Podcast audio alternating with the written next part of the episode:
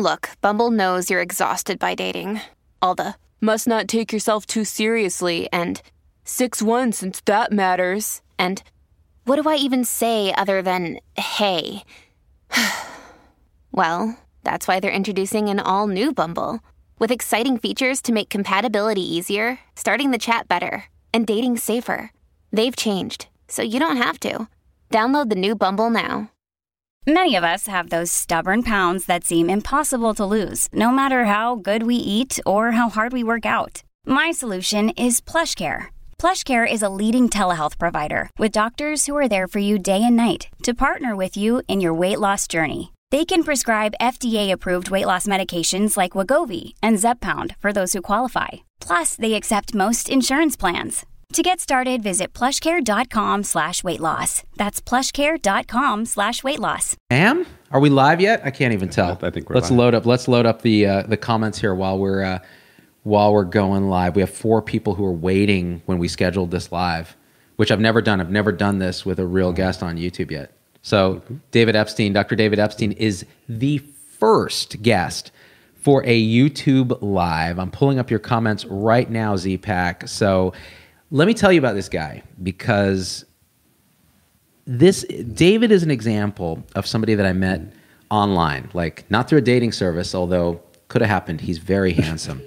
Um, uh, what up, Rachel Duncan? What up, Dizzy Miss Lizzie? All the fam is showing up. So I met David because he had been asked to be a part of a debate, um, a vaccine, pro vaccine, anti vax debate. And you reached out to me on LinkedIn and you said, Hey, I'm a pediatric intensive care doctor. Uh, I trained at, you know, I was at Georgetown, was at UCLA. I was an academic there for a few years. Then I worked at uh, Children's uh, LA Hospital. I also am an entrepreneur. I started an urgent care in Tarzana, California, seeing um, children. Uh, you know, my wife is a social worker. They asked me to do this debate. And I was curious, since you're really a, a big platform for this, what should I do? Do you have any advice? And do you remember what my advice initially was? Yeah, just to do it. That's right. Because my, my initial take was almost like, well, David, don't don't debate people. There's not a debate. We're we're creating a false equivalence. And then you said, well, it sounds like it's actually going to be well done and this and that. And I said, okay, well, so this, you just got to go do it. Yeah, because yeah, because I, th- I think you you, were, you mentioned about my perspective and just to be you know authentic and do it. I, and I was a little bit scared because I you know I've, I've heard all of the things that happen and I watched the uh, the Paul Offit video and hearing people in the background and Trying to throw stuff through our walls. Yeah. yeah, yeah. So I, it- yeah, and the thing is, you're this lovely, mild mannered, compassionate, beautiful introvert, right? And they're going to throw you in this den with Bob Sears, uh, who you had to be uncomfortably close to. So, for people who don't know, Bob Sears is a pediatrician in Southern California who is known for his hesitancy around vaccines, particularly the schedule of vaccines. He is on double secret probation uh, by the Medical Board of California for writing inappropriate medical uh, vaccine exemptions. So he's sort of the dark lord of, of uh, the anti-vaccine physician space. There are not many physicians who espouse anti-vaccine ideas, and he comes off. The, the dangerous thing about him is he comes off as very kind of calm and rational and empathic, whereas you know the stuff he's saying is actually profoundly anti-scientific. So that all being said, you did this thing, and then I saw I saw the video, and I'm like, oh, everybody in this video, it's interesting. Everybody has their own thing, but David Epstein comes out and does something that doctors never effing do, uh, which is he actually tugged at the heartstrings, right? So you told the story about your daughter uh, who suffered with uh, juvenile arthritis and how that, that that you really were in a position to trust your doctors but also question them and how that that putting trust in the sort of the medical establishment was not unconditional but it also was so important for your uh, uh, getting her the care that she needed. You were talking about methotrexate, which is such a interesting and complex drug in adults, and how it's managed in children. And this person was a rheumatologist, which is not your specialty. You're a pediatric intensivist, so you had to say someone has expertise that I lack, and that was such a beautiful way to talk about everything from vaccines to how we interact with the healthcare system. And the other thing you did that doctors never do is you you actually ceded that we kind of suck at this a lot of times. We have short visits. We don't have the time to connect with our patients. We're we're trying to please so many masters from, you know, the administrators, the bean counters, the insurance companies, and what we really want to do is spend time and go, listen, this is why this vaccine is so important mm-hmm. and why I did it for my own children. And I was so taken by that. We did a whole show about the, a real doctor watches the episode where of yeah. course we were, you know, who we are, which is assholes. But David, then I said, look, we need to have you on the show just to talk about all the things. And so that's why, that's how we got connected. Yeah. Yeah, it was it was really cool, and and and you gave me some good advice uh, in the beginning, and uh, kind of made me feel a bit more comfortable going into the situation because actually I didn't know what I was walking into. It felt like I was walking into the lion's den, and I was like, "What did I sign up for?" So. You were. How was it like on the set of that? So, what was the name of the of the video again? Uh, it's called Middle Ground by Jubilee uh, Entertainment, uh, and they were really nice. I mean, actually, a lot of their content I've I've looked and they put a lot of thought into it. It's it's all people based, right? And so like discussions and people on different issues, and they have a lot of different different forums, and uh, it was really nice. They uh, they put it together. I, I, thought they did a good job, actually. Yeah. yeah, and and I thought the way that they balanced it was actually quite good because what you come away from watching that was. Uh, there are plenty of reasons for patients to be frightened and nervous about vaccines and our current medical system and there's plenty of ways we as practitioners can be better about communicating. And I think using emotion, using our own personal stories, showing people that we're human is so important. And you don't get that from the scientific establish- establishment yeah. a lot of the time. Yeah. So, congratulations. That was really well done. Oh, uh, and so, what was cool is it also showed that there's this online cabal, right, of doctors who are trying to influence people through social media for the better. We think we're doing the right thing. And we mm may be wrong, right? For all we know, we'll, we'll find out we're totally off base.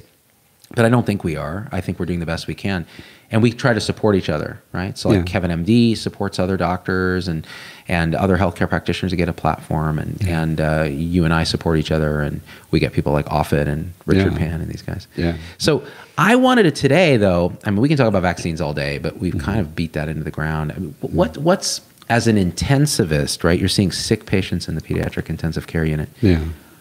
Have you seen sort of uh, the results of vaccine uh, related preventable illnesses in the intensive care unit? Yeah, I mean, I, I, think you know it's not it's it's there. I mean, it's obviously it's not frequent, frequent, but when you see it, it really resonates with you. And the thing that we see most of the time uh, would be influenza. I mean that, and that has a big, you know, that's a big player during wintertime for a lot of kids. Um, when I've done my, my critical care experience, I, I kind of transitioned into cardiac intensive care. And so we're dealing with a lot of uh, cardiac kids mm. at Children's and post op, pre op, intra op, you know, you know, all the things that would go along with that. And it's amazing at how infection plays such a huge role in the outcome of those kids. And during the wintertime, um, they, you, know, you get prepared because you, you, may be seeing some of these kids come in. They may have had a great surgery, but they're at risk for you know complications due to getting infections and things like that. And so I'm a big advocate for obviously vaccines because if you can prevent those things, I've seen kids have trouble um, and end up back in the ICU because you know, with illnesses that could have been prevented. As far as some of the vaccine preventable illnesses, I think one of the examples that I, I gave during the video was the meningococcemia, which I think that was the worst case that I've I've ever seen, and I actually saw it when I was a fellow, and um, it was so dramatic. A you know a child came into the ICU, and they wheeled the child in, and was on a stretcher. And I, I still to this day, it's like it's like in uh, in my memory, uh, burned in, is that uh, the child was sitting up and looked like they were okay, but the the child was like doing some movement, like repetitive movement, looking around, and I could see that he was chewing on his lower lip, and it was like really chewing on it. And I was like that's not normal. And then how old was this kid? Um, you know, it's hard to believe. I mean, he was single digits. It was yeah. kind of you know young, yeah. younger. And then uh, you know got him into the the room. We uh, you know, got him you know transitioned to the the bed, the ICU bed, and everything like that. And then from there, he you know decompensated, got intubated. And then I still remember all night there were two nurses at the bedside, you know, pumping in fluids into his body, you know, uh, coagulation factors because he was having DIC and so there was just a lot of uh, very intense care, and that was like, you know, all night, all night long. Next day, and then transitioning through the weeks, the you know the months. You know, you saw the the devastating effects of DIC and and the uh, micro microcoagulation or clotting of the extremities and, and his you know the feet and hands turning black and eventually needing to be amputated and and so you know I'm like it's just it's just dramatic and it's like I, I will never forget you know seeing that in my life so. I mean that, and that's a picture that again this is a preventable illness with vaccines right and so the idea that you're seeing meningococcemia, which again, and there's so much in what you just said that I think is fascinating, especially for people who are out there in medical school, pre meds, people who are interested in this path of intensive care. Mm-hmm. DIC, so disseminated intravascular coagulation. Yeah. How is it that that was such a prominent part of this picture? Was it part of the sepsis thing? And how to explain for people who maybe don't understand it uh, what DIC does and, and how it relates to sepsis a little bit? Well, what, what happens is the body responds to uh, to an organism, an invading organism, and sometimes in different ways. But the thing with sepsis is that uh, there is a dysregulation of the, of the immune system, in which there are the, the body's fighting it, and sometimes it can over fight the illness, in which case you get a lot of uh, a lot of mediators that are circulating through the system, and then you can get um, capillary leak, where the capillaries become more porous, and you get third spacing of fluid, which means uh, fluid leaks into the tissues, you get a, a, consumptive coagulopathy. That's what they say with, with DIC, and that the clotting factors are being activated and, and they get used up. And so you get microthrombi, mm. into, little clots, little clots into yeah. distal extremities, but you're using up your clotting factors, so you're actually having bleeding. So you're bleeding from other other places. So like central line spots, you come to start oozing, or you see blood in the ET tube, or in different places, and and uh, it's it's pretty it's pretty dramatic. And then you you get hemodynamic instability because your vasculature may be dilated and leaky, as we mentioned, and so you're on inotropic support where you're on like you know epinephrine or norepinephrine or you know different things to try to kind of uh, maintain an adequate blood pressure, mm. um, so that that blood pressure can adequately perfuse organs, so the organs don't shut down. So it's a constant balance in, in administering fluids and medications and, and then providing support to different organs like the lungs and the heart or the kidneys if the they brain, shut down, the right. brain. You're trying to preserve, preserve everything you can so the body has time to heal. But it's this this over exuberant immune response, you know, that uh, becomes dysregulated in some of these situations with sepsis and that causes the problems. And again, tying it, you know, again, this cascade, tying it back into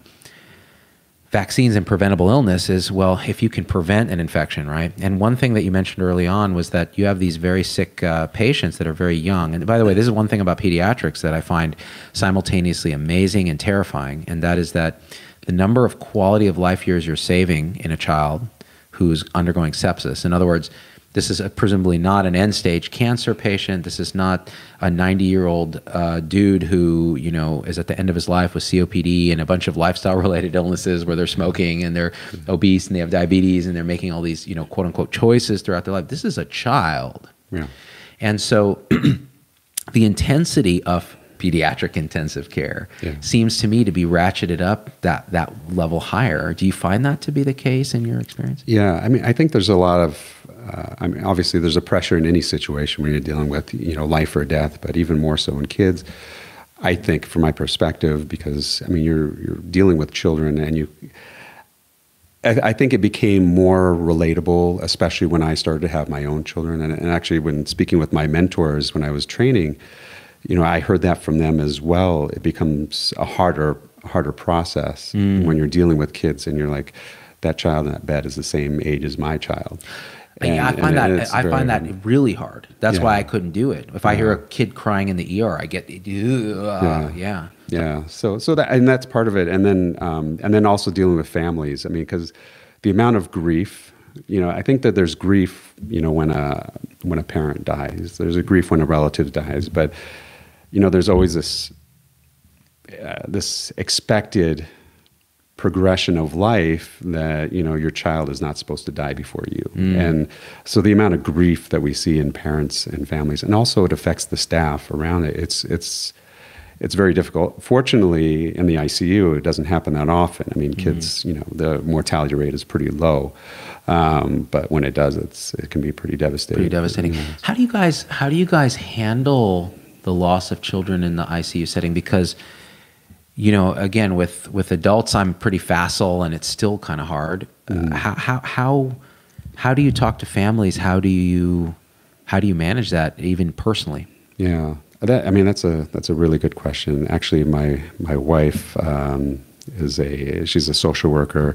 Um, Bless, bless her heart. man. Yeah, that's a hard job. yeah, and therapist, and and she actually you know does individual therapy and, Mm-hmm. and counseling and things like that, and and you know she she provides a lot of support to physicians and staff, and I think one of the things that we had done routinely in the ICU is that we would have.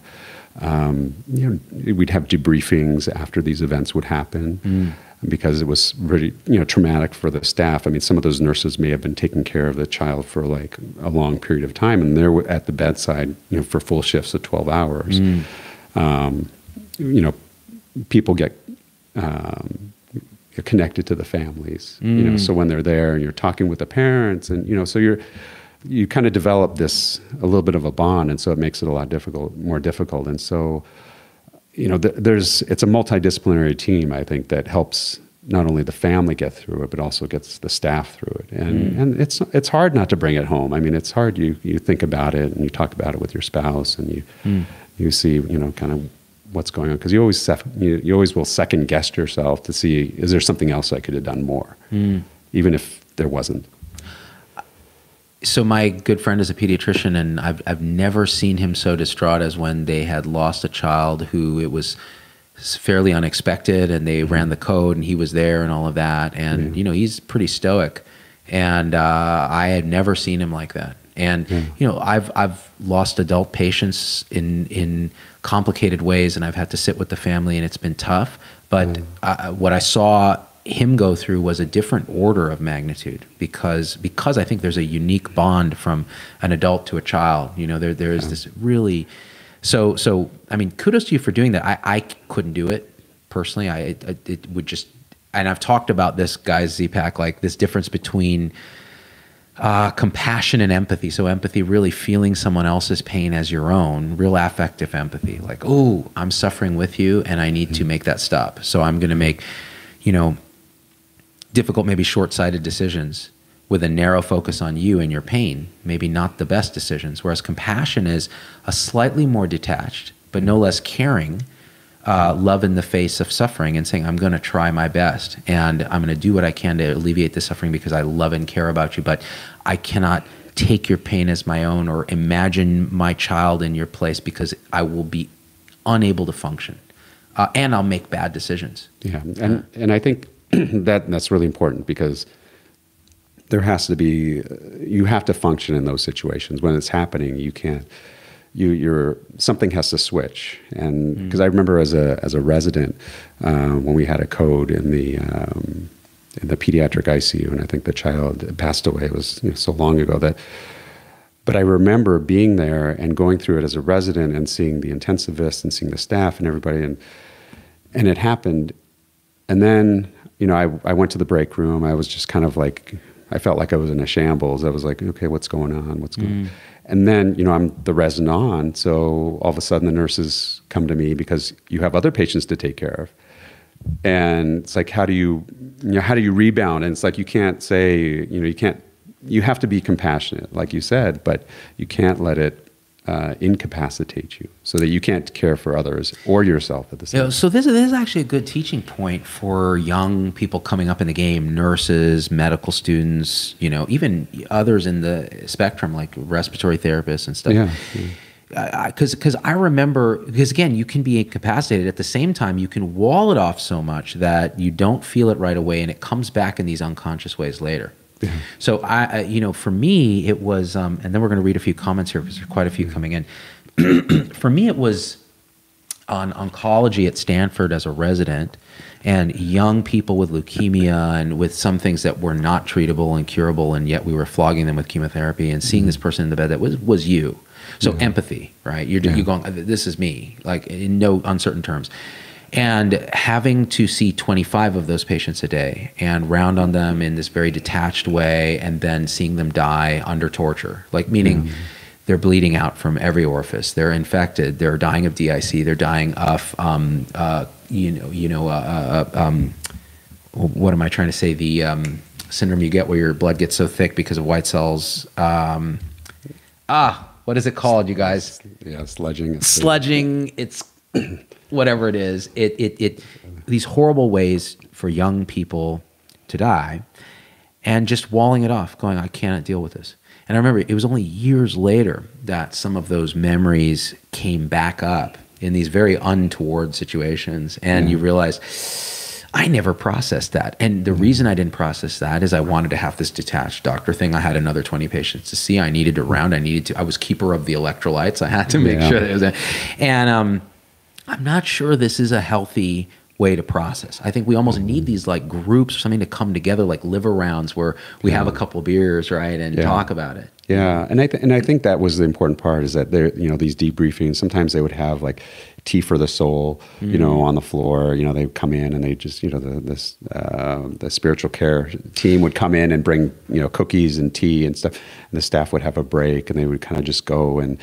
You know, there's there's lots of ways, you know, in support groups and things like that. Because, you know, I, think the one thing in medical school, and you know, maybe it's changing since I was in training, but you know, it seems that you were you were taught to not not be a robot, but you're taught to be kind of like a you know a rock, you know, and Mm. The wall, the rock, Yeah. yeah. and and I think now I think it's more about kind of processing those feelings and try to kind of uh, improve your your self care in a way that it kind of makes you a better physician, a better person, more well rounded. Mm. And I think that's always a struggle, you know, in the medical community, just because of all the demands and all the pressures and things like that. And in the intensive care setting, this idea of burnout uh, is is pretty rampant because you guys are seeing, you know, this people in their most vulnerable, their worst situations, complex family affairs, eh, balancing all these multiple um, sort of obligations that you have, including to your kids and your family and all of that. And so it's very important. And I think you mentioned spiritual care, the chaplains and those guys. I've had uh, one of them on my show in Hawaii. It was really fantastic. These, these these folks are look. You don't have to be religious to actually deeply appreciate the humanism that they're bringing to this idea, and it's very very important. I was skeptical, you know, as a typical skeptic when I was. Um, in full-time practice of the whole chaplain thing i'm like oh they're going to bring this religious component to this and that's not how this patient doesn't feel that way i don't feel that way but now i'm like no no no no this is like it's more about finding meaning it's more about there is a component of self-care there is a component of um, of processing and then taking the patient's own belief structure into account because we kind of as doctors we're very uncomfortable talking about that stuff yeah. and uh, especially in ICU settings. Like, uh, let's worry about this the spiritual meaning of all this later. Let me adjust the norepi drip and let me do this and this and this because that I understand. Yeah, it's. I, mean, I think it's a lot easier to be a technician when it comes to those kind of things than it is to be a physician. If that makes Uh-huh. sense, you know what I mean. Explain So- the distinction. Well, well, I, I think you know a physician takes everything into account. The you know the, the whole person, more of like a holistic kind of care, and that you know yes, they're dealing with the physiology, but they're also dealing with the person and their background and things like that. Um, and that and that is that's always a challenge. I mean, I think it's more. It comes up more when you're dealing with end of life issues because then you're trying to see where the family's at, what their belief systems are, or how they want to proceed. You know what what what is going through their heads as far as uh, how they they want to see this you know turn out, uh, even though it's going to turn out you know off, you know, badly. But um, you know, when things are going well, I mean, I think it's a lot easier to kind of stand back and be and be less of a physician and more of a technician, trying to get you know get them be- better, get them out. And I think in the ICU, especially, it's because there are a lot of tubes, there are a lot of mm. you know wires, there are a lot of drips, Paraphernalia. par- paraphernalia, and I think one of the things that was always interesting, and I thought that was always calming, is is you know knowing that the child, you know, knowing their their first name, knowing who they were, and the mm. parents would often put a picture of them on their bedside, so you knew what they looked like before they were ah. there, so you can kind of see them as as they should be, and as you want to get them to be. You know, this is something that we don't do enough is seeing our patients outside of the hospital as Yeah. they were. So, Yeah. especially in adult medicine, because in adult medicine, you see a shriveled 85 year old woman who is no longer in her right mind. Yeah. And if you could see that person non delirious in their, you know, the dress that they love to wear and they're shopping at the dollar store and they've got their grandkids around them. And if you saw that and if you felt that, that person in the bed is no longer a problem to solve. That person in the bed is a human being. It's your mother or your father. And it doesn't mean that you get sucked into the empathy vortex where you're de- you know debilitated but it means that you you now approach this as a human being who happens to know some science instead of a, as a scientist who's trying to deal with this human problem Yeah. yeah. Wh- which I think again gets back to the vaccine thing. So many times we talk about it as scientists trying to deal with this human problem. We got to talk about it as human beings. yeah. Um, let, let, let, let's address these guys directly now. Uh, and let's read some comments. So, um, where are we at here? Uh, Rachel Duncan says, I cared for a kid who was in a lot of pain once he'd been in an MVA. I cried and screamed at God all the way home. Thinking about it still bothers me. I'm definitely cut out to be a PEDS nurse. What do you think of that, David? Do you think the nurses feel these things more than we do? You know, I, I mean, I think it depends on the person and it depends on the, the personality. But I mean, I I have a lot of respect. You know, being in the ICU, the ICU is a team. It's a team practice. I mean, there's no I in in team when it comes to this because there is, you know, we have a group of a nurse bedside, we have a respiratory therapist, we have a dietitian, uh, we have a social worker, we have a spiritual care person. Um, you know, there's just there there are a lot of people involved. Uh, you know, respiratory therapy. Um, a lot of people involved in making that that child whole again, and uh, I think that if you care, I think it's completely normal to to feel those feelings that uh, you know that things aren't going well, and to have and to be passionate about it and things. The nurses are uh, such an important part of that. They're there for the whole shift, as I mentioned before. The twelve hours, they're at the bedside, and they. I think that they get more on their end than we do on our end. Because when we go to the bedside, we're there. We talk to the family real quick. We examine the patient. We go to the next one. Um, we could maybe circle back if there are questions. But the amount of time that we spend is a fraction of what they spend because they're there the whole time. Yep. They're hearing the families. They're hearing the complaints. They're hearing the the, the criticisms. They're hearing the good things. They're seeing the good things. They're seeing the bad things. So, um, you know, it takes a lot to be a pediatric nurse first and foremost, and it takes a special person uh, to be a pediatric ICU nurse for sure. Mm, a thousand percent. So Nancy Swanson says, uh, my eight-year-old Down syndrome son died from leukemia six weeks after his diagnosis. He got rhino uh, cerebral mucormycosis and kept having strokes. Died in my arms. I still have uh, PTSD, but the staff was great. Yeah, and you know, and that's that's the thing where, you know, I tell you know I tell the fellows and the residents when I uh, and and attending that we're there just for a fraction of a point in time in that person's life, and when the parent leaves that room, I mean, we'll remember the child who who passed away. We may remember their name.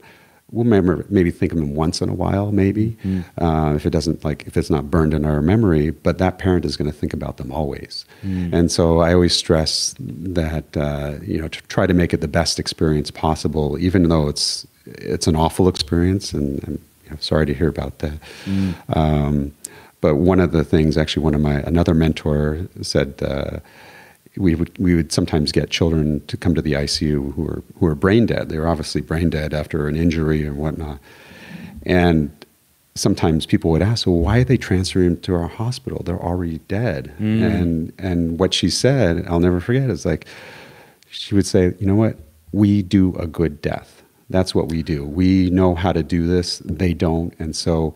Part of the process is knowing how to process that and help the family go through that, and that's what we have a specialty into. Wow, that I had never heard that before. We do a good death. Yeah. You know what? That's beautiful. That's lovely. That if it's one thing that we ought to be able to really nail, it's taking care of people in the last Yeah. stretch. And and we so many of us don't do it well. Yeah. But but it, it but this is something that we can really really do well. We can do better, and I think we ought to be working more and more on that. Well, that's wow, that's a crazy. I never Yeah. thought of it that way because you could imagine like the fellows and the residents are like. "Mwah." Yeah, they don't. You know, nobody wants to do that. That's Yeah. not. That's not the job anybody wants. not what I no. signed up for. Yeah, right? and it, and it's hard, and it really affects people. But it's just the perspective in which you take it. At. Right. If you took it as a perspective of what a gift that I get to be here at the end of a journey to help this family on their grieving, you know, they're gonna, and it could be fumbled in a way that will take decades to unwind. Yeah, exactly. And and that actually brings me to, um, actually, you know what? Forget what it brings me to. I'm going to read some more comments because these comments are really good.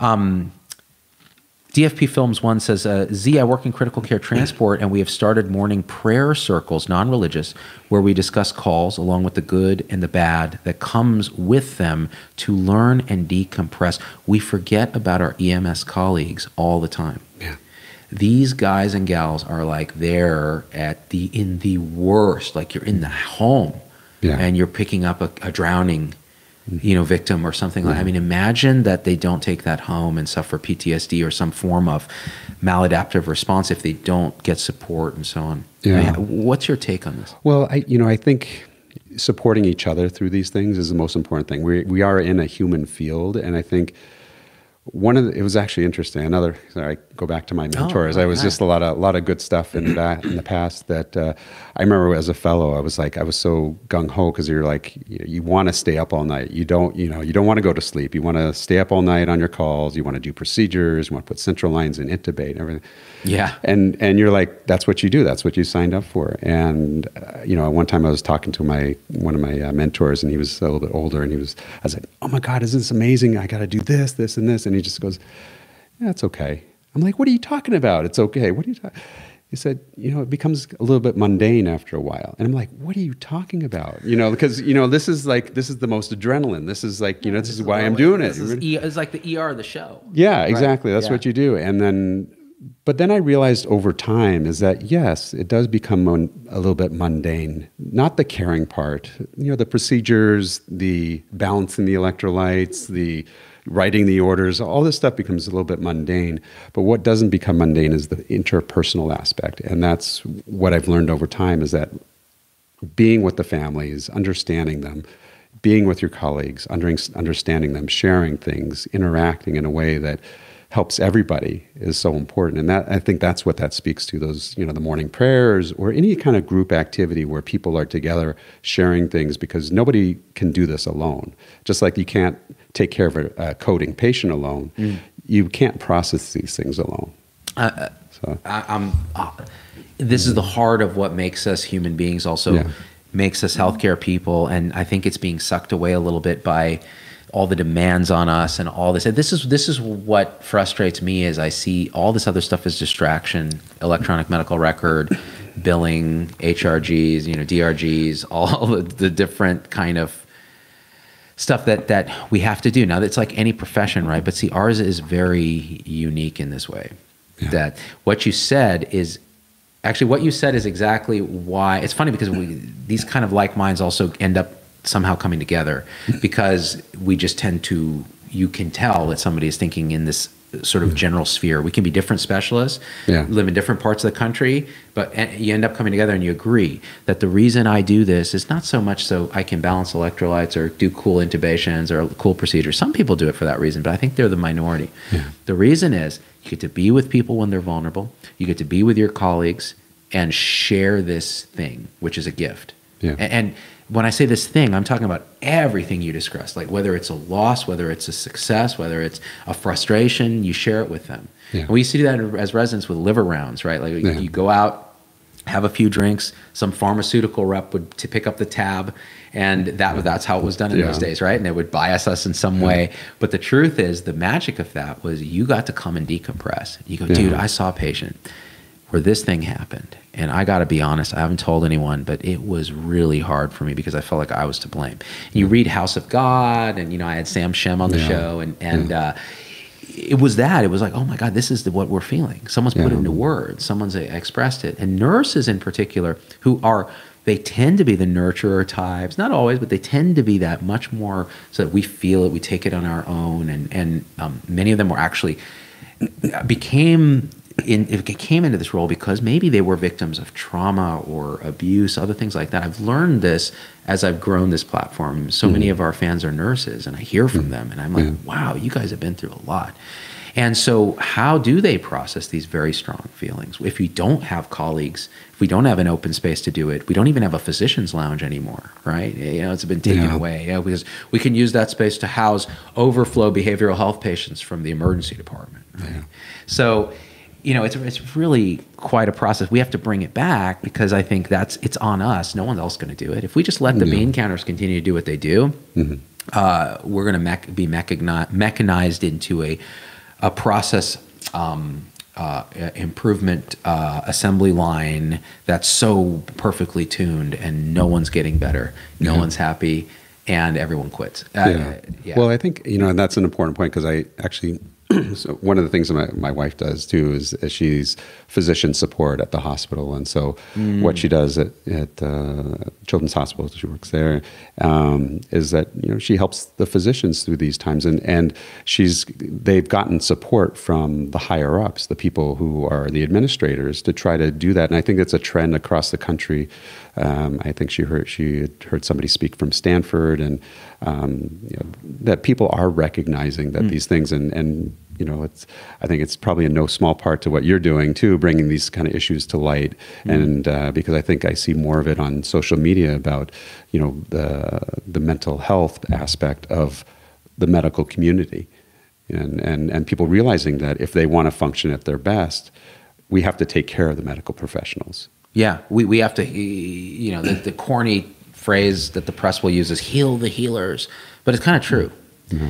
And even even that term healer, a lot of us are uncomfortable with it, right? Because mm-hmm. a lot of times we don't necessarily feel like we're healing people. We feel like we're solving these like click box problems and we're going through the checklist and you know this and this and this. But in reality, we are part of a tradition of this shamanic healing, and that doesn't necessarily mean healing someone's disease, but it means being there to witness their suffering, being mm-hmm. somebody who imparts a sense of wisdom and calm in the storm that the patient is feeling, uh, and really being there with them when this happens, including during death and the dying process. Very important. And in intensive care, and I imagine in pediatric intensive care even more so, that's it's it's that storm is around you all the time, and being that trying to be that calm center uh, is is very valuable. It, it has a shamanic sort of ritualistic thing. Abe Verghese and others have talked about this. They've written about this. I think it's important to the laying of hands in the physical exam and those kind Mm-hmm. of things.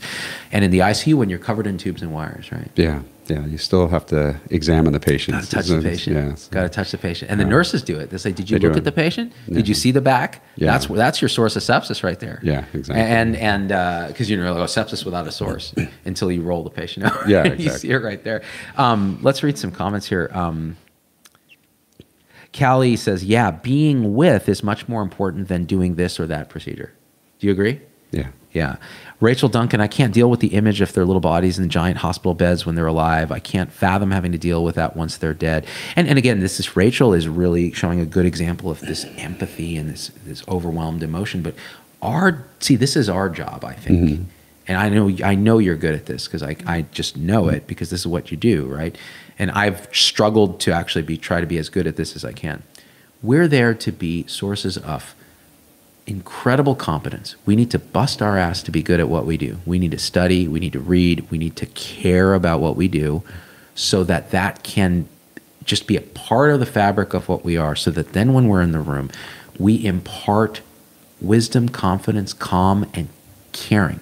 So I care about what happens to you. I know enough to do my best to help you.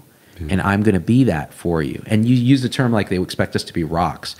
I don't think we can be rocks, but we hmm. can be sources of strength for patients where they look to us. And there was recently a hmm. study. And again, anytime someone says there was recently a study, they're going to cherry pick some bullshit data that probably means nothing. But hmm. I will tell you this: there was recently a, a thing in Stat News. They were talking about the placebo effect. And what they found was that uh, they did a study where they looked at facial expressions of the practitioner uh, and then the patient's response to procedures.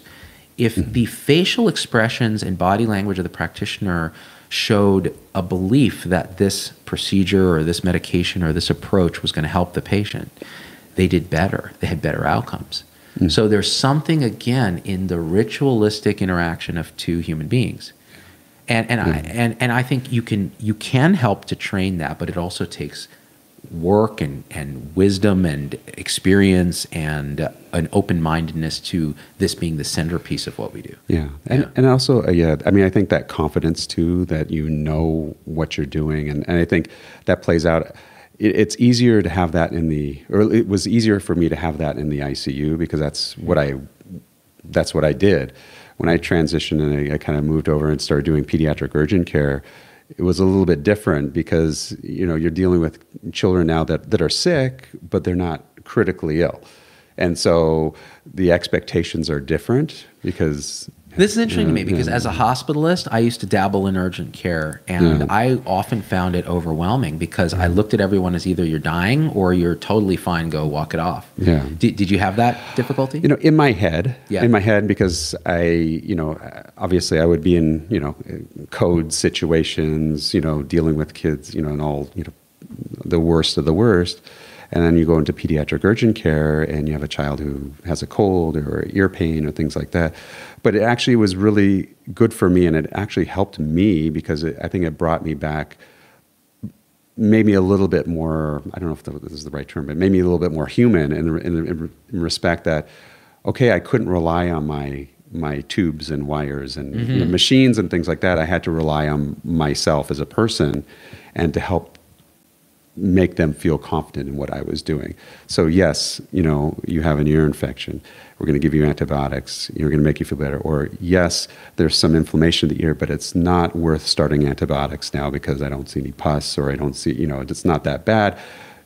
How are they going to believe me either way? How are they going to know what I'm doing is right? Before I would turn up the epi and I'd say the blood pressure go up, or Yeah. I give them fluid and you know make them pee but now it's like I have something a little bit more gray, and I still have to be able to kind of instill that same kind of confidence. And I can't just say, "Oh, they're going to be, you're going to be fine," because that's Too much. that- Yeah. yeah. that's not that's not really what parents want to hear. They want to hear that they're going to be fine, but they want to understand why they're going to be fine. Exactly right. That's really that's it. interesting. It's an interesting distinction because it's true in hospital medicine. I was drawn to it because I was good at it because that's what they trained me to do as a resident. Yeah. I loved the team. I loved the interdisciplinary. I loved the social workers and the case managers and the pharmacists and the nutritionists, everybody.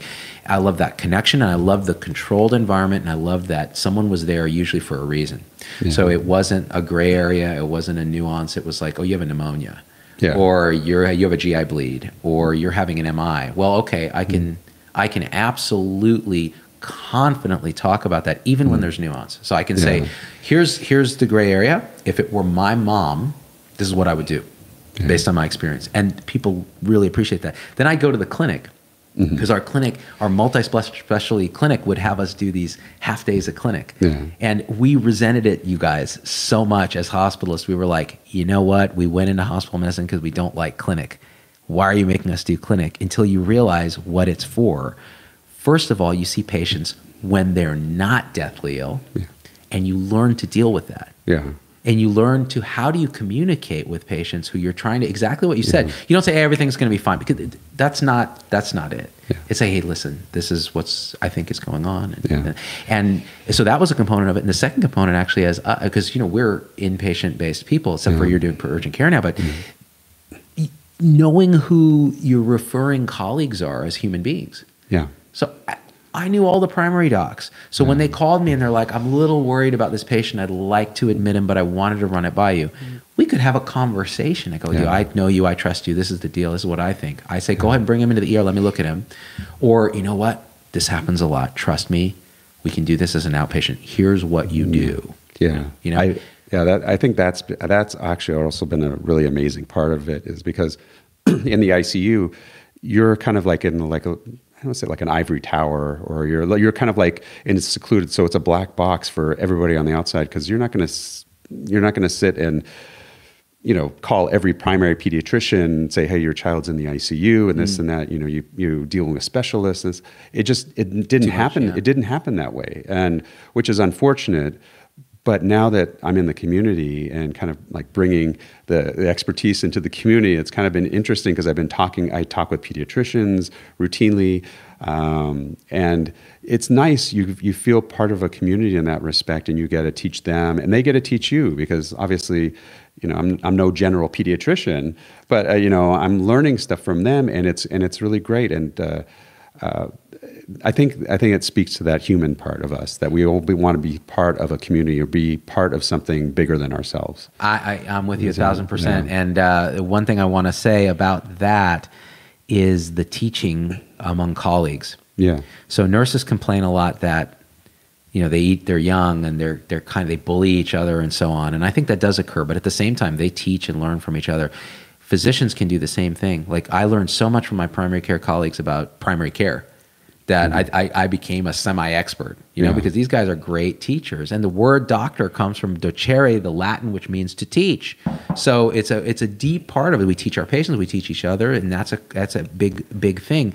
When you um, when you started your business, right, your urgent care, were you um, what was the motivation for that? Like, what said, you know, you and your wife, she's a, a social worker. Is she an LCSW? Yeah, she's yeah. LCSW. So she does therapy, like you yeah. said. Yeah, that's great. And and mm-hmm. well, what was the motivation to do that? Well, you know, it's funny because we we've thought about this over the years, and and we've you know we we rehash it, but it was really there was a pediatric urgent care in the area.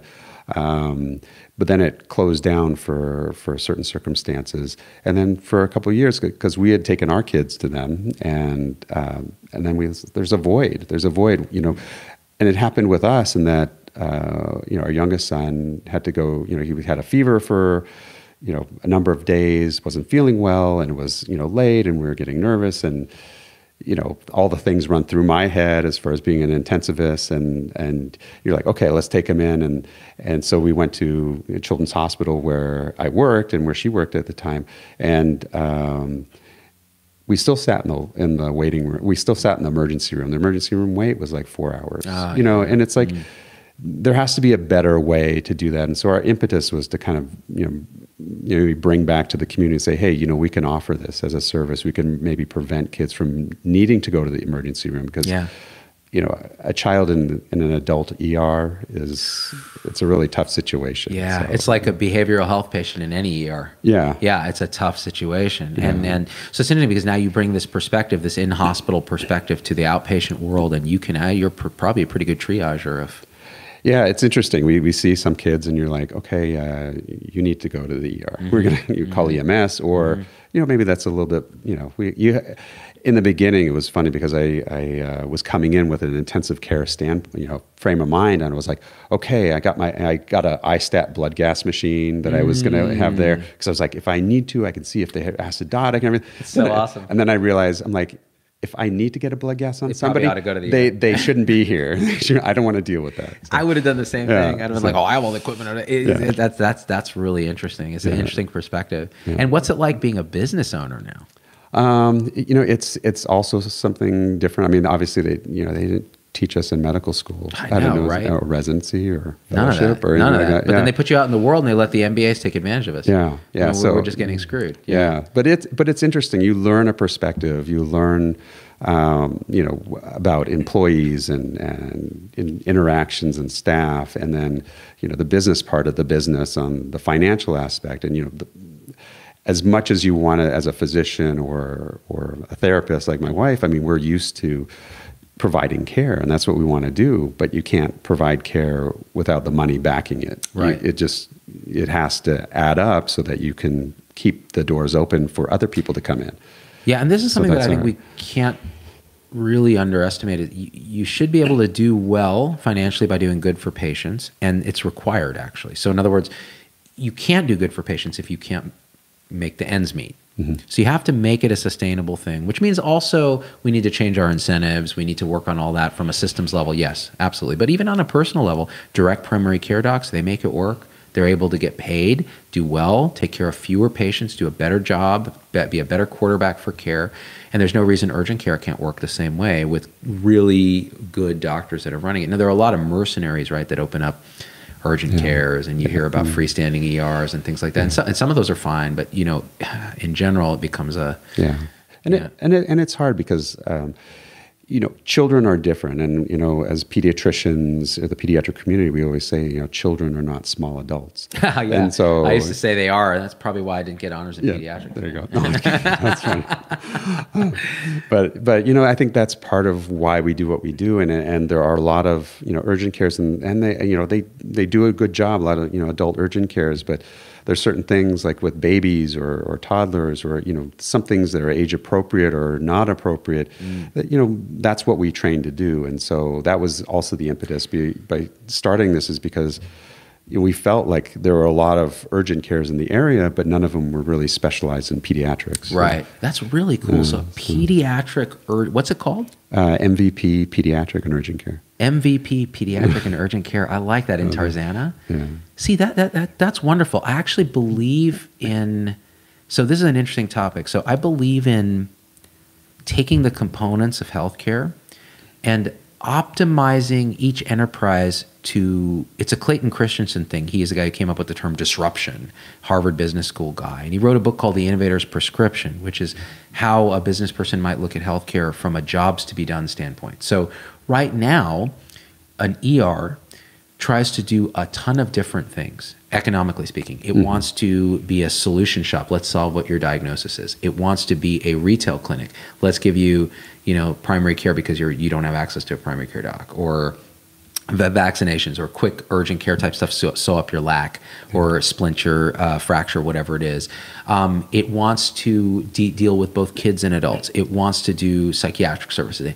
It's very hard to optimize processes when the processes look like this. So when you say okay how about this? How about we really take out the components of the jobs to be done and make one unit really good at that. And in that way, you can optimize the processes. You can see where things go wrong, you can make them better. So, pediatric urgent care is a single unit process. Like, even if you have a bunch of different things, you know where to send them, but that is a perfect example. A good example would be a retail clinic. So, I, I did this rant the other day that I had to delete. It was just yesterday. Uh, it was yeah. You're gonna love this. You're gonna love this. So this is being ZDoggMD. All right. So with great power comes great responsibility and also great volatility and stupidity on my part. So I, I took my kids, my two kids who you met, and they're running around upstairs with Victoria, our assistant. All four of us went to um, the clinic where our pediatrician is, which is a big multi-specialty clinic run by Sutter Health, and um, we had an experience in their flu shot clinic that was less than optimal. And I did a rant about this uh, last night live. 13,000 people saw it within, as I was doing it live. All right. And then I, I finished it and I felt so much better. I'm like, I let them know what I think about how this should be done. And then I made an interesting connection. I said, hmm, the people who helped me in that clinic are potentially now going to be the targets of retribution by the organization because they can just find out that I was there and suddenly these people are in trouble. And it's not the people that failed, it's a systemic problem that failed. Yeah. And so the thought that that I could accidentally get somebody in trouble or fired when it wasn't their fault uh, made me click a button on Facebook that says expire, which makes the video go poof. So the people who saw it saw it, but now it's gone. Yeah. And what I had said in that video, and I'm going to not go through the rant that I thought would have gotten people in trouble. I will go through the process, which is um, Target does a great job providing mm-hmm. flu shots. Yeah. The pharmacists are trained to do it. They do it really well and quickly. They're now the number two provider of flu shots in the country, pharmacists. Mm-hmm. Every time I've gone to Target, and, and substitute Walmart, substitute whatever, mm-hmm. um, I have a great experience. It's seamless. They take my insurance. It's instant. It's friendly. They're smiling. I go away happy. And it's private. So in other words, they pull me off in a private space. They give it and and they don't do kids. So mm-hmm. that's why I took the kids over here. Now this was a very different experience. It was all public. We were all lined up. It was this mm-hmm. kind of thing. And there was a lot of glitches in the process that made it tough. Now people who are already hesitant about vaccines now have to mm-hmm. go through this process that make it hard. We really need to optimize that process. Now Target has figured out how to optimize that process. Yeah. Maybe it's not the best place to have a multi specialty clinic doing that unless they figure out how to optimize it. And I think that's where your pediatric urgent care model becomes important.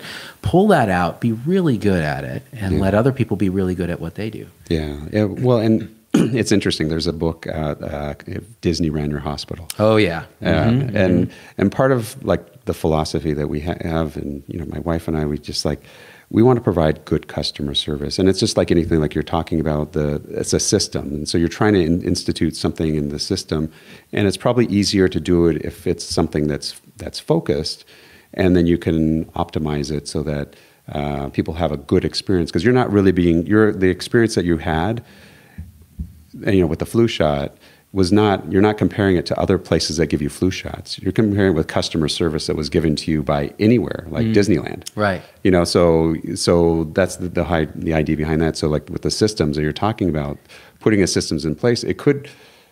You're right. It's not the individual. It's always you know a system that needs to be improved. But uh, Yeah, there's a lot in what you said that's interesting to me because the Disney thing actually, uh, I actually watched a lecture from the guy who wrote that book, hmm. and it's interesting. It comes off very appropriate. You're saying this experience of even drawing blood hmm. is such an important experience for a patient, and it's not that hard for us to optimize it in a way that they have a good experience. That doesn't mm-hmm. it doesn't make us feel like we're being treated like hotel workers. yeah, That's important because I think what's happened is I think a lot of a lot of big organizations have taken those ideas that are good ideas and have tried to corporatize them in a way that now they're just saying, okay, nurses, you will read from this script. You will um, uh, you will ask every single patient, you know, if there's anything else we can do for you, sir, Yeah. here at UCLA. Yeah. And now the nurses will say, listen, I didn't sign up to work at a hotel. I signed up to care for human beings. That can be messy and, and awkward. This is all true. However, if we have the right processes and we're Mm-hmm. optimizing these jobs to be done, the customer service component comes naturally to us. Yeah. And I think that's what you're saying is like you get you, you provide. So again, like I don't think Target like sat there and told their pharmacist you should smile when you give the injection, you should do this. But they just had their processes so streamlined Yeah. that, and they don't do that many processes. Yeah. That's the other thing. It's not like you're trying to be everything to everyone. You're Yeah. saying, look, this is what we do, and we do it really, really Yeah. well. Which is why I think Walmart uh, is they're doing getting into health clinics. It's like if if they actually do optimize processes and make it an experience, they're going to be a big threat to what's going on in a lot of healthcare, Yeah. in, in, in, in hopefully in a way that wakes everybody up and says we can't keep doing this. We can't keep treating patients like crap, and we can't keep treating staff like crap. yeah, You know, so and this is something we talk about a lot on the show. It, it really riles people up in, on both sides of this. You know, when you hear patients talk about, you know, we did an episode about should you be allowed to uh, videotape your doctor, you know, uh, secretly, and it's like, hmm. I think most of us would say, hell no, not secretly. Well, should we, should we be allowed to do it not secretly? And patients will say, Well, I can't remember what you're saying. I can't write it down. Your after visit summary is garbage. Let me video it so I can be better about it. And you always be people abusing it. And It's like it's hard to argue with that. Yeah, Yeah. that's that's very true. I mean, I, you know, you, you're talking to a family and you're saying all these things, and then you say, "Oh, do you have any questions?" And they're like, "No," but you know, like behind there, there's like, "Okay, I didn't get everything that that person said," and because for us, it's like second nature. That's what we Yeah, say. what we do all the time. Yeah, and then sometimes we throw in medical speak or we do things, and it's like, and we expect it. So, yeah, that's a What, tough. what one. kind of EHR are you using in your clinic? Uh, we use um, Meditouch, which is Oh, with, Meditouch, with huh. uh, NextGen. Got it. Yeah. Uh, Are you happy with it? Yeah, I mean, Works. it's yeah, it works. Yeah. it yeah. works. You can make It's- eye contact with the patients. Um, you know, it's interesting. So, like, uh, if my memory was better, you know, like, yeah, have you ever, so I tend, I tend to kind of, I kind of tended to write out like, you know, the HPI, like what, you know, what the story is, so I can kind of get that straight. Yeah. And then after that, I put it aside and I do my exam and I, you know, I talk to them and everything. And then I go back and I like put Yeah. everything in just to remember it so I don't forget anything. I hear you. So, Yeah. but there's a lot of clicking, which which means that you know I don't have.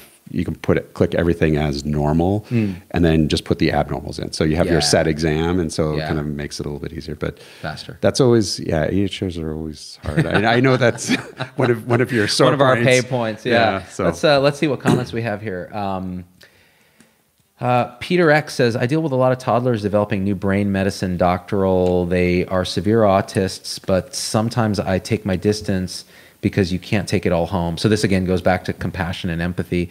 Um, let's see here. Uh, Alan Parsons fan. Dude, do you remember the Alan Parsons Project? Vaguely. Vaguely, right? It's a progressive rock group Yeah. from the 70s. I am the eye in the sky.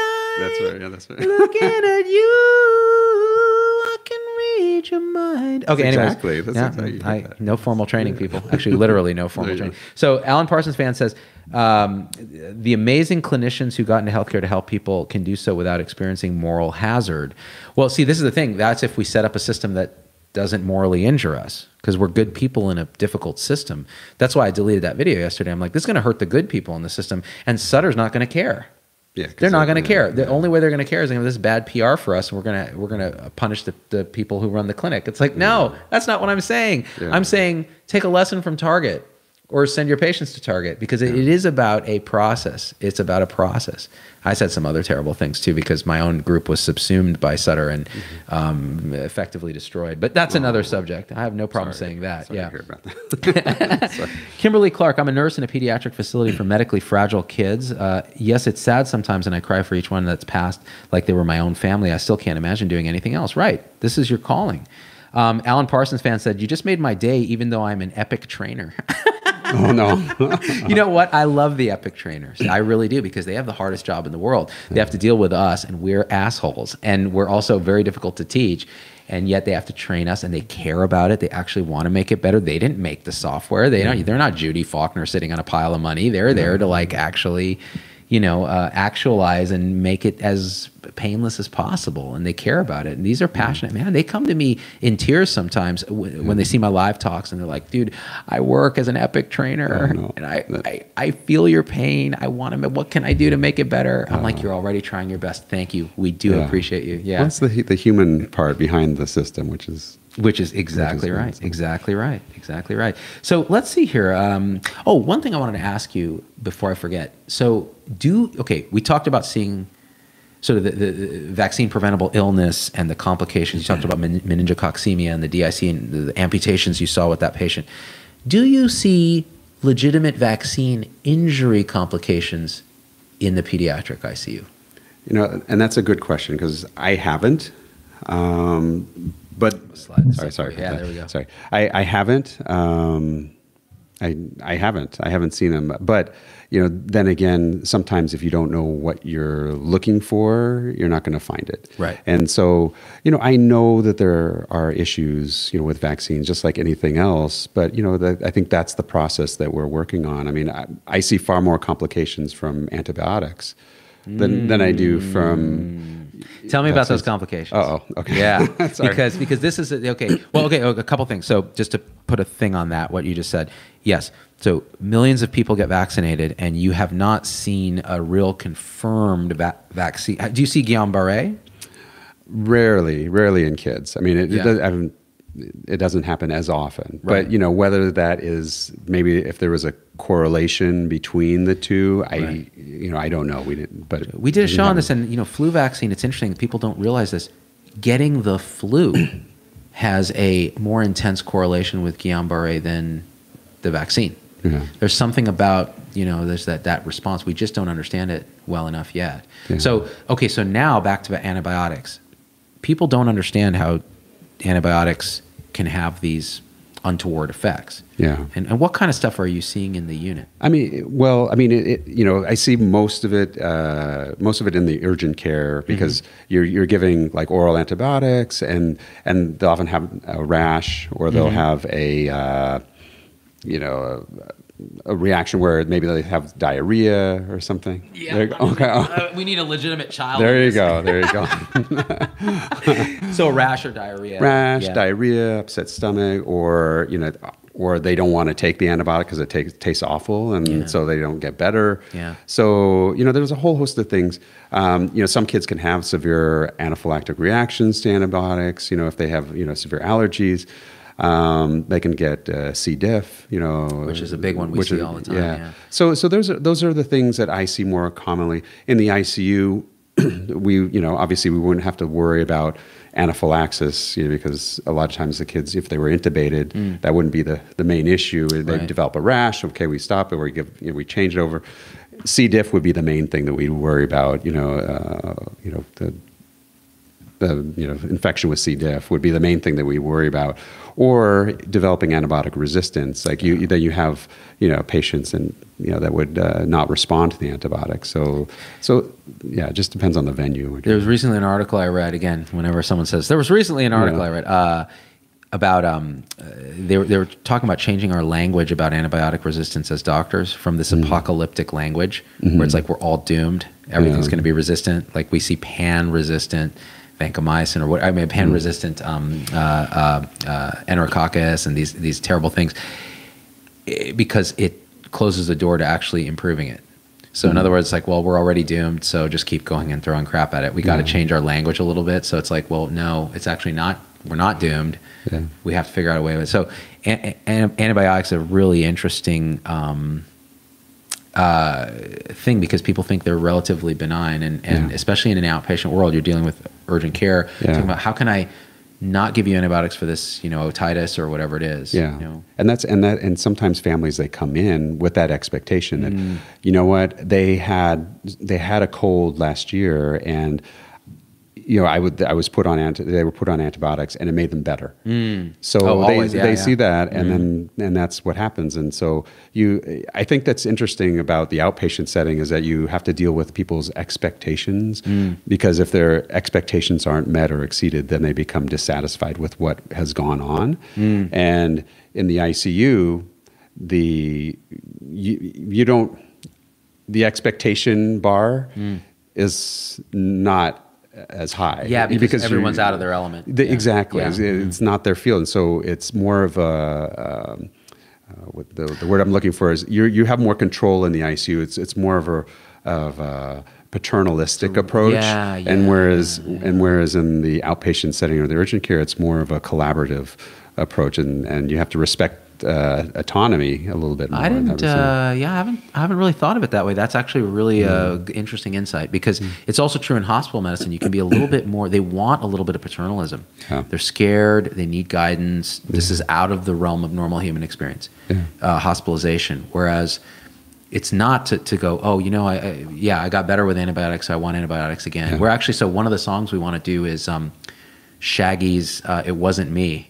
Do you remember that song? It wasn't me. Shorty came in and she caught me red-handed. Oh, yeah, yeah, yeah. right, okay. and um, we were going to do it about uh, inappropriate antibiotic prescribing on the part of doctors. You know, I gave a Z. You know, Shorty came in and she coughing and wheezing. You know, and it's like you don't, you're not supposed to really Yeah. give antibiotics, but I gave a Z. You know, like why? Well, because patient expects it. Yeah. My patient satisfaction score is going to be poor. It's going to create take more time for me to talk them out of why they don't need a, an antibiotic. It's easier just to write the script. All these sort of reasons Yeah.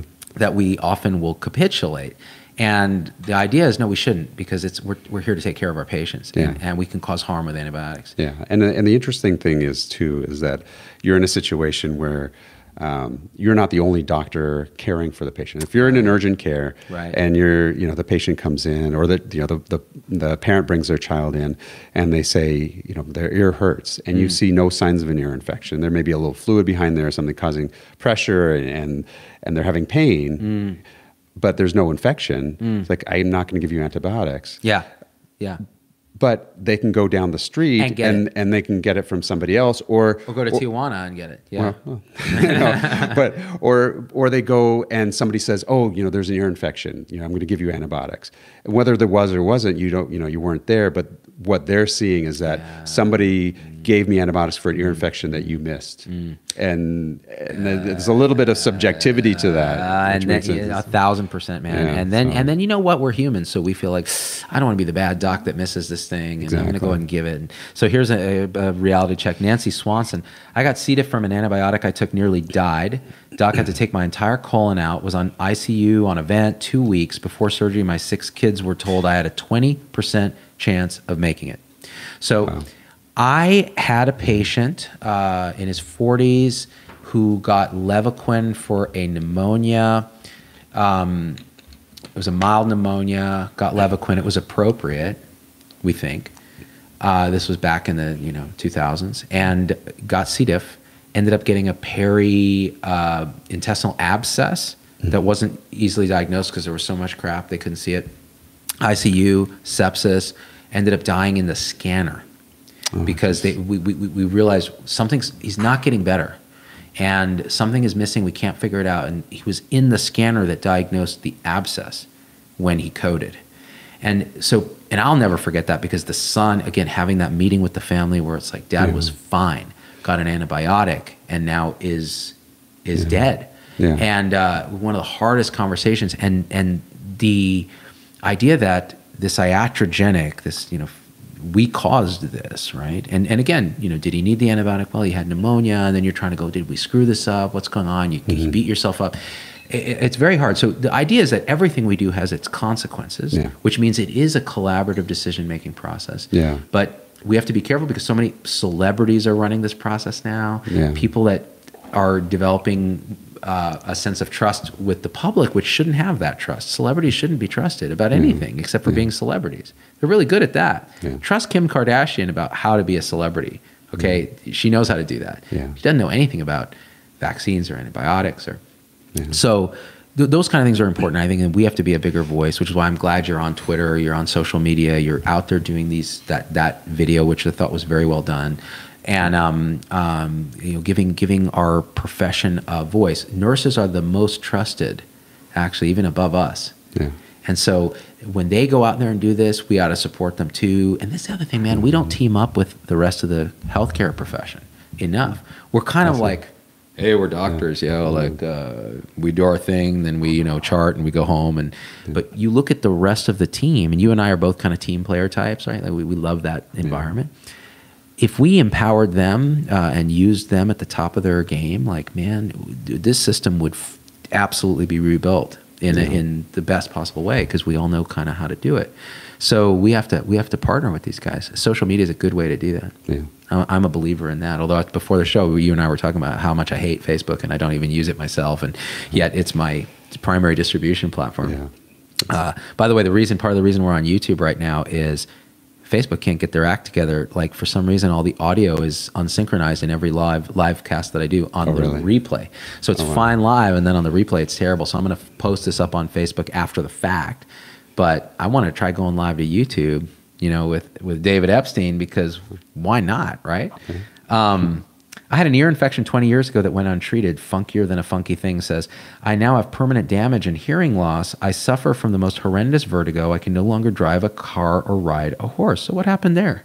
Yeah. Well, Did they not get antibiotics when they should have, or was there something else? They, I mean, I, it, it, depends on the you know circumstance. I don't know what uh, what happened you know, 20 years ago, but right. uh, you know, I, there can be some ear infections that aren't treated by the antibiotic that they're on. Although um, now there's a little bit more antibiotic resistance, as we talked about. Mm. So my thoughts are that you know was it did, was it left untreated? I don't know, or was it treated and it was a treatment failure? Because sometimes we do have treatment failures mm. that require you know, reevaluation, reassessment, and so I think that's the that's the thing that I've learned actually in, in the outpatient medicine part is that you may not know what's going on at that particular time. And there's a little bit of gray area, like you have a child who has a cold, but then you counsel the parents and you say, look, you know, these are the things that I'm worried about. I'm going to tell you how to look for these things, kind of like anticipatory guidance. Like, right. yeah, you know, your child uh, has a cold now, but this cold, what I have seen is I've seen sometimes it lead to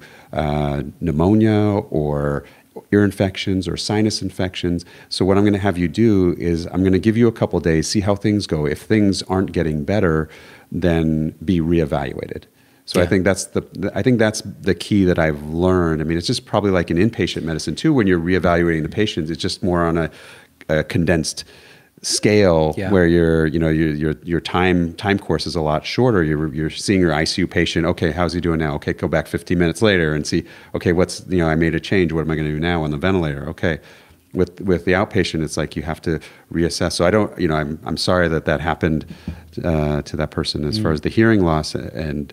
I do, you know, contextually, you know, what happened? Was it something that was left untreated? I don't know, or was it something that was a treatment failure and then was not reassessed?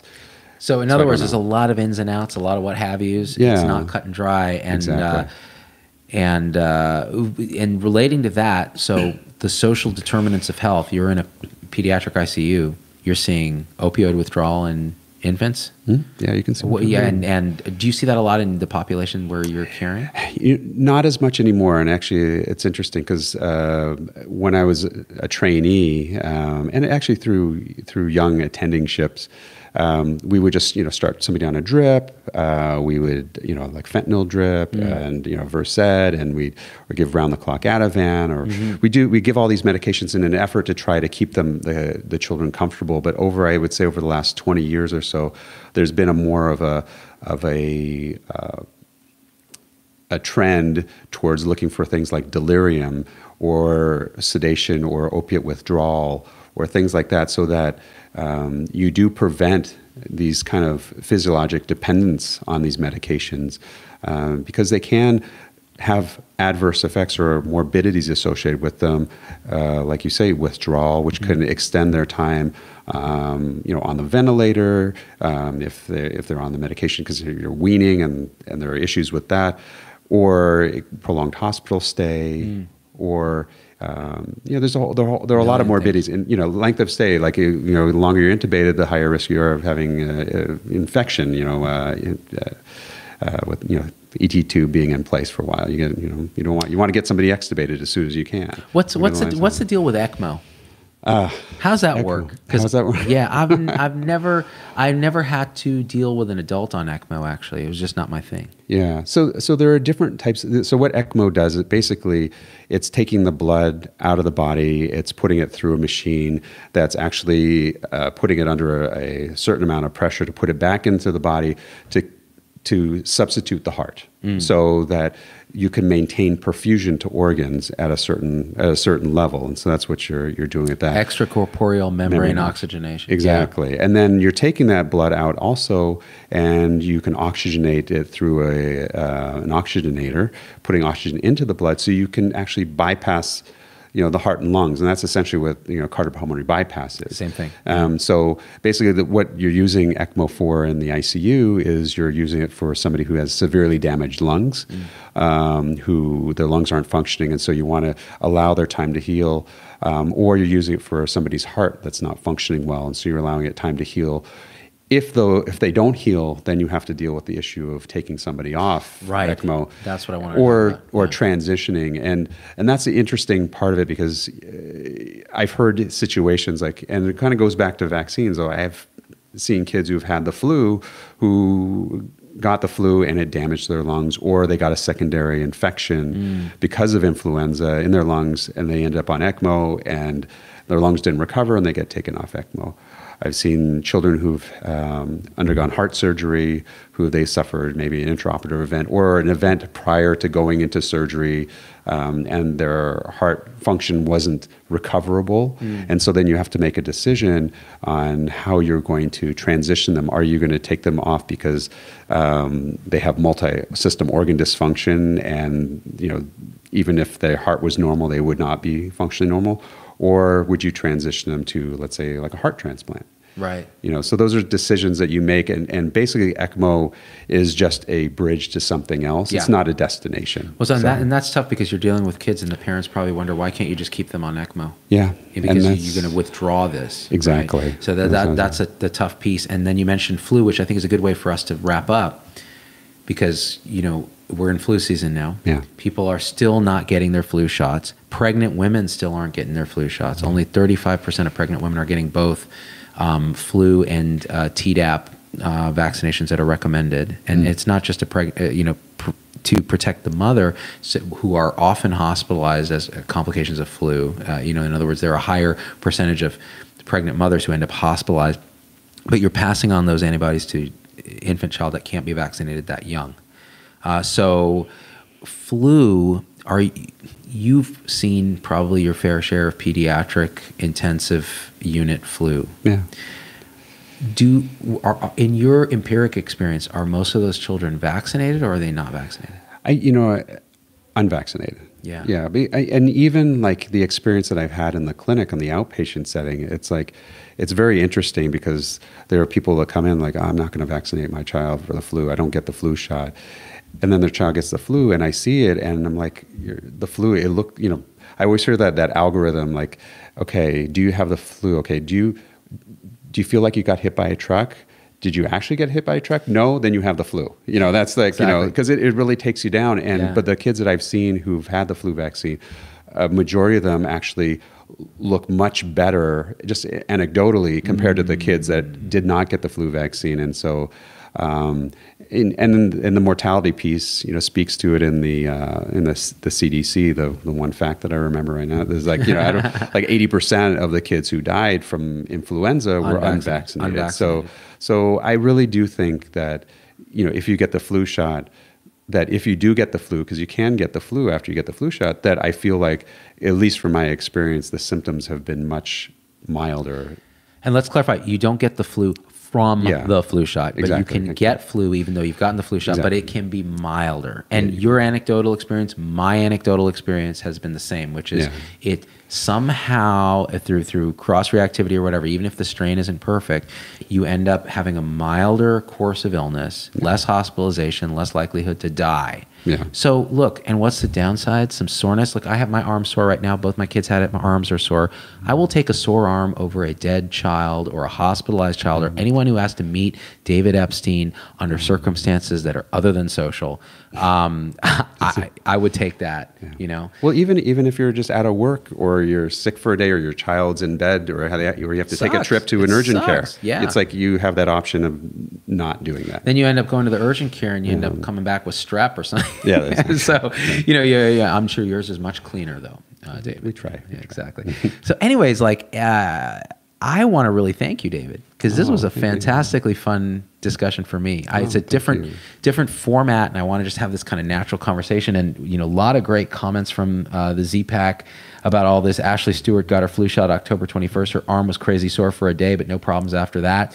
And Ashley is already baseline autistic. So I made that up. But so you can't get more autistic from the shot. Uh, by the way, even making that joke, what will this is what will happen. The anti-vax cult. I'm talking about the mm. hardcore, like professional anti-vaxxers, not the moms on the fence who are worried that we're trying to connect with. They will take that little clip and say ZDoggMD hates autistic children and thinks they get autism from vaccines. it's like yeah. you guys need to stop. Um, you're the ones giving bleach enemas to children to cure their autism. This is what happens. This is what these people good. are selling. Yeah. yeah. So we're trying to sell science, people. We're trying to sell love, a little bit of peace, a little bit of happiness, a lot of science. Minimal C. diff, right? Min- no C. diff, my brother. it's a pleasure. Thank so you for having me on. We will put some links to your uh, stuff, your Twitter, your urgent care. Uh, shout out to your wife. Yeah, uh, Alana Epstein. Thank you for everything. You've done an amazing job with everything. That's lovely. Welcome to Jumanji. That's for her. That's for her. Inside joke. Yeah. Guys, I love you. Thanks for being a part of this. Um, share this with everyone you can. And it's also a podcast. So it's called Incident Report. It's on iTunes and anywhere you can find podcasts. Review the podcast. It helps us a lot. Uh, become a supporter if you want to go deeper. It's like four ninety nine a month, whatever. I'm going to stop shilling that stuff. But if you like to hang out with me, I do a lot of live shows for supporters. And we have a hell of a good tribe there. All right, guys. I love you. We out. Bye bye, David. Let me see. Hey, it's Dr. Z. Thanks for getting through the whole episode. That's a huge accomplishment. and so at this point, I just got to ask you for a few favors because it just helps us so much if you leave a review on your favorite podcast platform and subscribe. It, it just really helps the algorithms to get this message out to others. The second thing is email me, hello at zdoggmd.com. I get all these emails personally. I can't respond to them all, but I need to hear your voice because, especially on podcast, we don't have a comment section. And I want to hear how this episode affected you, what you'd like to hear in the future, what you think we got wrong, what we think we got right, anything, anything, or just say hi. So that's really powerful. And the third thing is, Financially, it helps us a lot to support the show in any way you can. And if you go to zdoggmd.com forward slash supporters, you can join our supporter tribe on your favorite platform YouTube, Facebook, Instagram, wherever. What that will get you on those platforms is live shows with me that are exclusive for supporters and access to our Zoom meetings where we talk about awakening realization and we share with each other our own experience. It's a powerful group effect. It's a community, really. And we support and love each other and share again through our own experience how we're waking up. So, and that that ripples out into systems, into transforming healthcare and education and government. So it st- really starts with us. So join us there if you can. Again, zdoggmd.com forward slash supporters. And I'm so grateful to have you with us.